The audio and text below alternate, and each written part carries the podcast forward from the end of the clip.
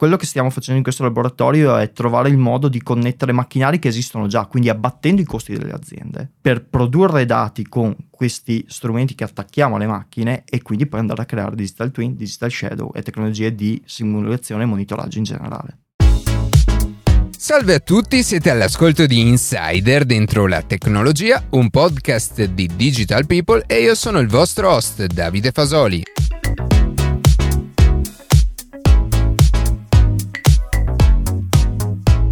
Oggi parleremo di un progetto di ricerca dell'Università di Verona, che ha l'obiettivo di realizzare e studiare il funzionamento di una linea di produzione flessibile in ambito industriale. Prima di passare alle notizie che più ci hanno colpito questa settimana, vi ricordo che potete seguirci su Instagram a chiocciola dentro la tecnologia, iscrivervi alla newsletter e ascoltare un nuovo episodio ogni sabato mattina su Spotify, Apple Podcast, Google Podcast oppure direttamente sul nostro sito.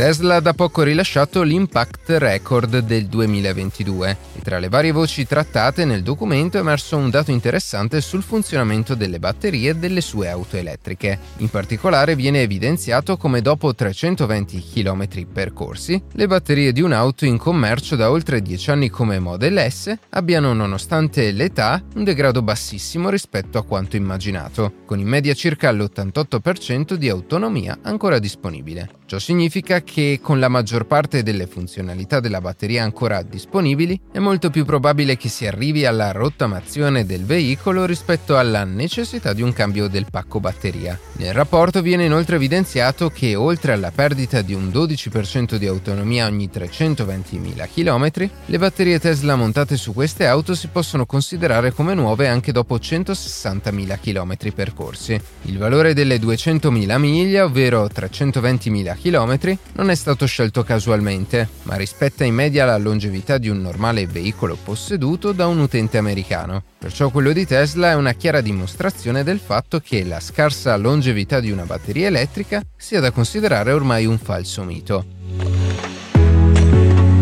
Il 16 novembre scorso è entrato in vigore il Digital Services Act, o DSA, un regolamento presentato dalla Commissione europea che ha l'obiettivo di rendere Internet un posto più sicuro per i cittadini europei e limitare il monopolio dei principali colossi del web. Pochi giorni fa la Commissione europea ha quindi individuato le piattaforme con più di 45 milioni di utenti europei attivi e che entro quattro mesi dovranno conformarsi ai nuovi obblighi previsti dal DSA. In particolare le piattaforme in questione sono i principali servizi Google, grandi social network, store online come Amazon o AliExpress, Wikipedia, Apple e motori di ricerca come Google e Bing. Il regolamento prevede che queste piattaforme riportino il potere in mano agli utenti, soprattutto per quanto riguarda l'attività di profilazione, con una comunicazione tra piattaforma e utente più comprensibile e semplice su come vengono utilizzati i dati personali. La norma prevede anche una maggiore protezione verso i minori in materia di privacy e l'applicazione di controlli e segnalazioni per limitare la diffusione di notizie false. Infine è prevista anche la collaborazione con centri indipendenti per la valutazione dei rischi e il controllo della conformità al regolamento con multe fino al 6% del fatturato globale per quelle piattaforme che non rispetteranno la normativa.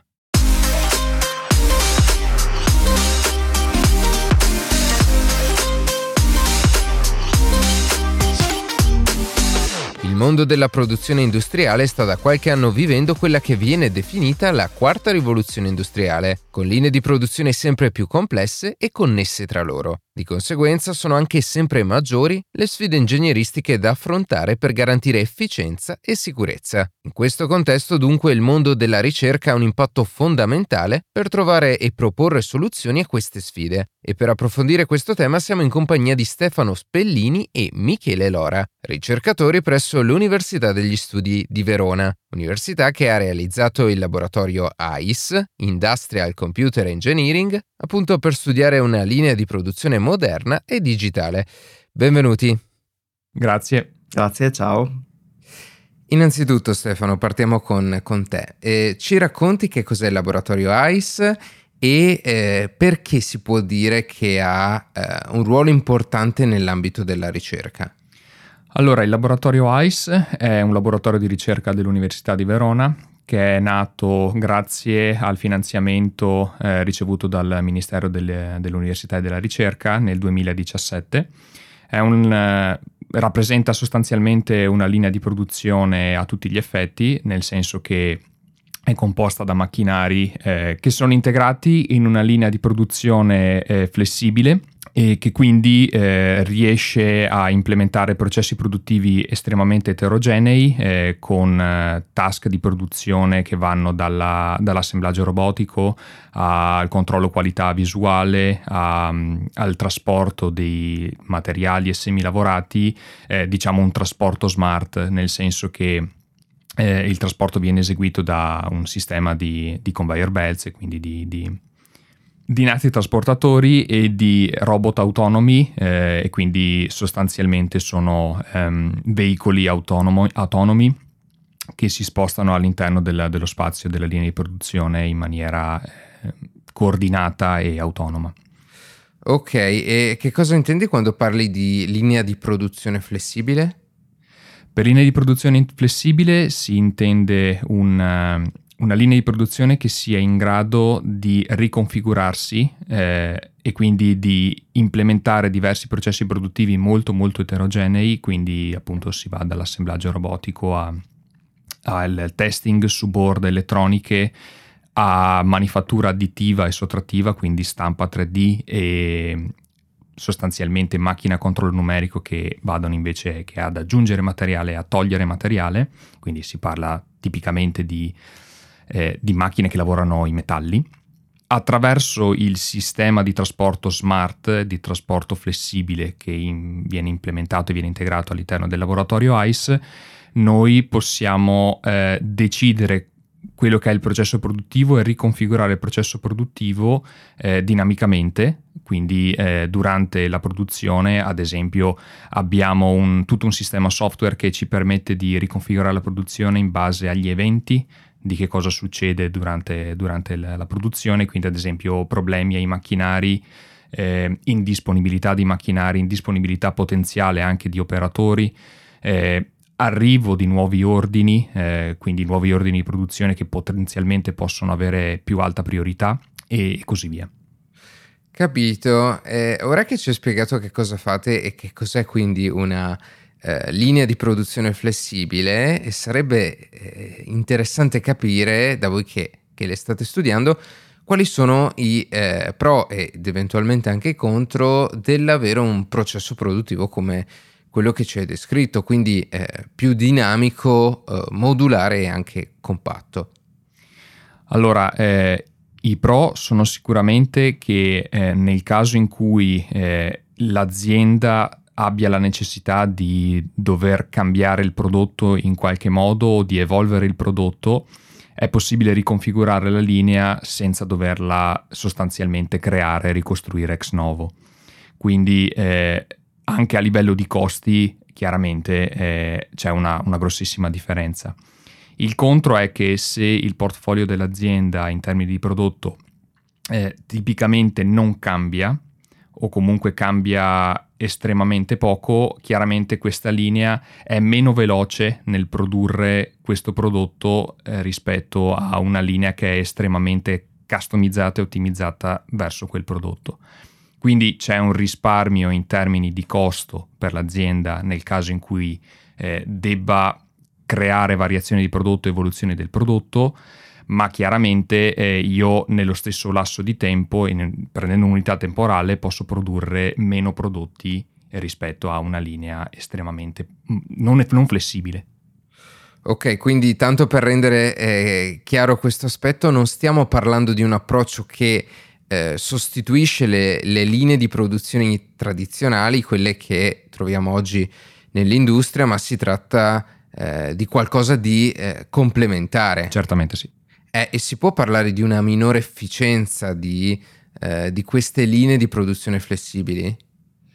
non direi la parola me- meno efficiente eh, perché eh, l'efficienza si può misurare in vari modi. Direi che eh, questa linea sarà in grado di produrre meno prodotti nello stesso lasso di tempo, però eh, vedendo anche il mercato e come cambia e come evolve molto velocemente, linee come questa, quindi linee flessibili, eh, sono sicuramente più efficienti e più efficaci in termini di costi per, per l'azienda e per chi, per chi deve, deve, modificarla e evolverla. Va bene, eh, un altro aspetto importante sul quale vi siete concentrati è quello di favorire eh, l'interoperabilità tra le macchine che poi eh, popolano la linea di produzione. Questo perché solitamente, questo lo dico anche per, per farci capire da, da, chi ci sta ascoltando, eh, in una linea produttiva eh, vengono utilizzate più macchine eh, che sono appunto prodotte da eh, produttori diversi. Eh, un esempio fra, fra, molti può essere ad esempio quello di Comau, che è un'azienda eh, che produce robot industriali e con la quale abbiamo realizzato una puntata lo scorso anno. Di conseguenza, per eh, automatizzare i processi è necessario sviluppare e adottare delle, eh, diciamo così, righe di codice, degli algoritmi eh, che permettono appunto di garantire, come, come, dicevo, l'interoperabilità tra le macchine. E eh, proprio a riguardo di questa cosa, l'Università di Verona e l'Università della eh, Southern California stanno collaborando su un progetto legato a questi temi.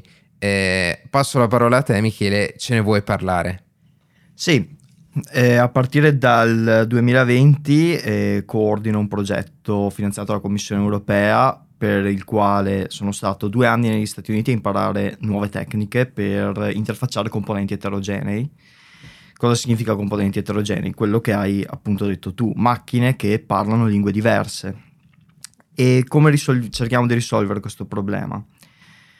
Cerchiamo di basarsi intanto sul concetto di piattaforma, quindi di creare una piattaforma comune tra eh, componenti del sistema, quindi cerchiamo di vedere l'impianto produttivo come qualcosa di un po' più astratto di un impianto produttivo, ma come appunto un sistema generico fatto di componenti. E in questo progetto quello che stiamo cercando di fare è quello di definire un'algebra, ossia dei costrutti matematici che ci permettono di ragionare in maniera astratta sui comportamenti delle macchine e sulle loro interazioni.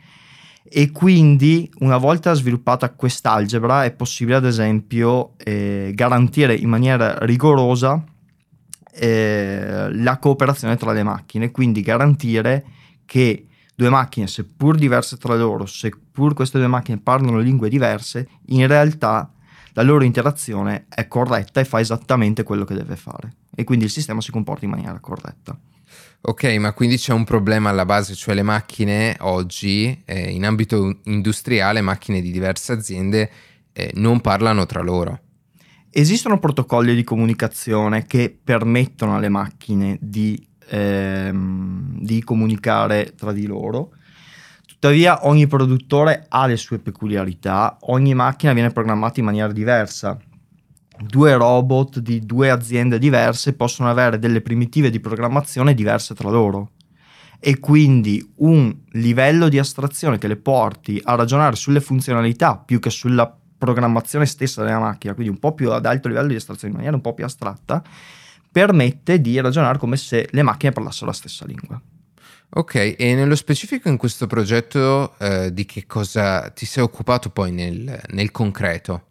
Allora, di, nello specifico mi sono occupato sia di modellare dal punto di vista matematico la logistica della movimentazione di merci eh, all'interno dei magazzini, sia nel definire una teoria matematica che permetta di eh, rappresentare l'incertezza all'interno di un impianto produttivo, perché appunto essendo un processo fisico, un impianto produttivo eh, sottostà alle leggi fisiche e quindi ha l'incertezza, al, un movimento non è mai preciso, non è mai perfetto, quindi la traiettoria esatta di un movimento, la tempistica esatta di un movimento all'interno di una fabbrica non è mai perfetto alla frazione infinitesima di secondo e quindi esiste sempre un'incertezza in questo tipo di sistemi e appunto uno dei miei lavori principali è quello di definire teorie matematiche che permettono di modellare eh, i componenti di un sistema sotto incertezza, sotto l'assunzione che il loro comportamento sia probabilistico. Nel settore della tecnologia di, di consumo, quella che mm, magari noi siamo più abituati a conoscere nel, nel concreto, ehm, eh, sappiamo che c'è un problema di interoperabilità tra i prodotti di, di aziende diverse. Pensiamo ad esempio ad aziende come Apple che creano attorno ai loro prodotti tramite del software un vero e proprio uh, ecosistema e quindi alla luce eh, di, di, quello che ci hai detto finora eh, questo problema che come consumatori conosciamo meglio è un problema che esiste anche eh, nel vostro ambito, nell'ambito quindi del, del settore industriale? Certamente. Allora, dal punto di vista della comunicazione, eh, esistono protocolli che sono definiti in maniera standard, solitamente definiti da consorzi, da consorzi, di aziende che si mettono insieme per definire protocolli di comunicazione. Tuttavia la collaborazione tra eh, macchinari di aziende diverse resta comunque complicata, un po' perché ovviamente alcune aziende preferiscono mantenere il cliente all'interno del proprio ambiente di sviluppo, del proprio ambiente di lavoro e da un'altra parte perché è complicato. E infatti uno degli obiettivi del laboratorio ICE è anche di sviluppare eh, tecniche di collaborazione tra macchine, ad esempio tecniche di collaborazione tra robot di aziende diverse. Quindi, però, questa è ancora forse un po' più ricerca proprio per il fatto che sono cose estremamente complicate, anche se si volessero fare, insomma. Un altro aspetto interessante che abbiamo notato durante il tour eh, della catena di produzione flessibile è che avete realizzato un digital twin, un gemello digitale dell'impianto, eh, tema che avevamo affrontato anche noi in una puntata lo scorso anno. Puoi spiegarci che cos'è, come funziona nella pratica, come lo utilizzate e perché è così importante? Il digital twin in una linea di produzione ha principalmente, mi viene da dire, due obiettivi e bisogna capire che esistono più tipi di digital twin. Un digital twin è, può essere completamente offline, ossia può essere una simulazione dell'impianto e in quel caso il digital twin è utile a progettare, a riconfigurare l'impianto, a capire il comportamento dell'impianto anche se l'impianto non ci fosse. Immagina di essere una persona che vuole progettare un nuovo impianto. Il digital twin in quel caso ti è utile a progettare l'impianto futuro e vedere come si comporterà nel futuro. Poi esiste quello che noi chiamiamo Digital Shadow, che è un Digital Twin connesso, che raccoglie i dati dal campo. E in quel caso l'utilità di questo tipo di Digital Twin, che appunto che abbiamo Digital Shadow, è quello di ehm, raccogliere i dati, analizzare i dati ed eventualmente prendere decisioni sull'evoluzione futura del sistema e quindi fare ottimizzazione mentre il sistema sta eseguendo. Quindi nel primo caso il digital twin sconnesso, diciamo, serve per ottimizzare il sistema futuro che può anche ancora non esistere. Nel secondo caso il digital shadow permette di ottimizzare il sistema mentre il sistema sta eseguendo. E quindi in futuro dobbiamo aspettarci che tutte le industrie, le, le catene di produzione utilizzeranno un, un, gemello digitale? Ma nella visione che stiamo sviluppando all'interno del laboratorio, perché no? Nel senso che una volta che, labora- che il, la linea di produzione è instrumentata ed è in grado di raccogliere quanti più dati possibili, creare sia un digital twin che un digital shadow della linea a noi sembra fattibile. Quindi non pensiamo, l'idea che stiamo facendo in questo laboratorio è che non serva cambiare i macchinari perché siano nativamente intelligenti, perché siano nativamente in grado di connettersi a un digital shadow, ad esempio, ma quello che stiamo facendo in questo laboratorio è trovare il modo di connettere macchinari che esistono già, quindi abbattendo i costi delle aziende, che non devono sostituire i macchinari per avere il digital twin, per produrre dati con questi strumenti che attacchiamo alle macchine e quindi poi andare a creare digital twin, digital shadow e tecnologie di simulazione e monitoraggio in generale. Quindi il digital twin diventa funzionale anche per migliorare eh, l'interoperabilità dei macchinari, eh, tema di cui eh, stavamo parlando prima? Sì, assolutamente, perché una volta che raccogliamo i dati dalle macchine possiamo analizzare come queste macchine effettivamente si comportano e quindi possiamo andare a raffinare quei meccanismi di collaborazione tra macchine che, come dicevo prima, sono estremamente complessi da analizzare e da mettere d'accordo. Va bene, grazie allora Stefano e Michele per averci raccontato l'importanza del ruolo eh, della ricerca nell'ambito dello sviluppo della produzione industriale. Alla prossima. Grazie, ciao a tutti. Grazie a voi, alla prossima.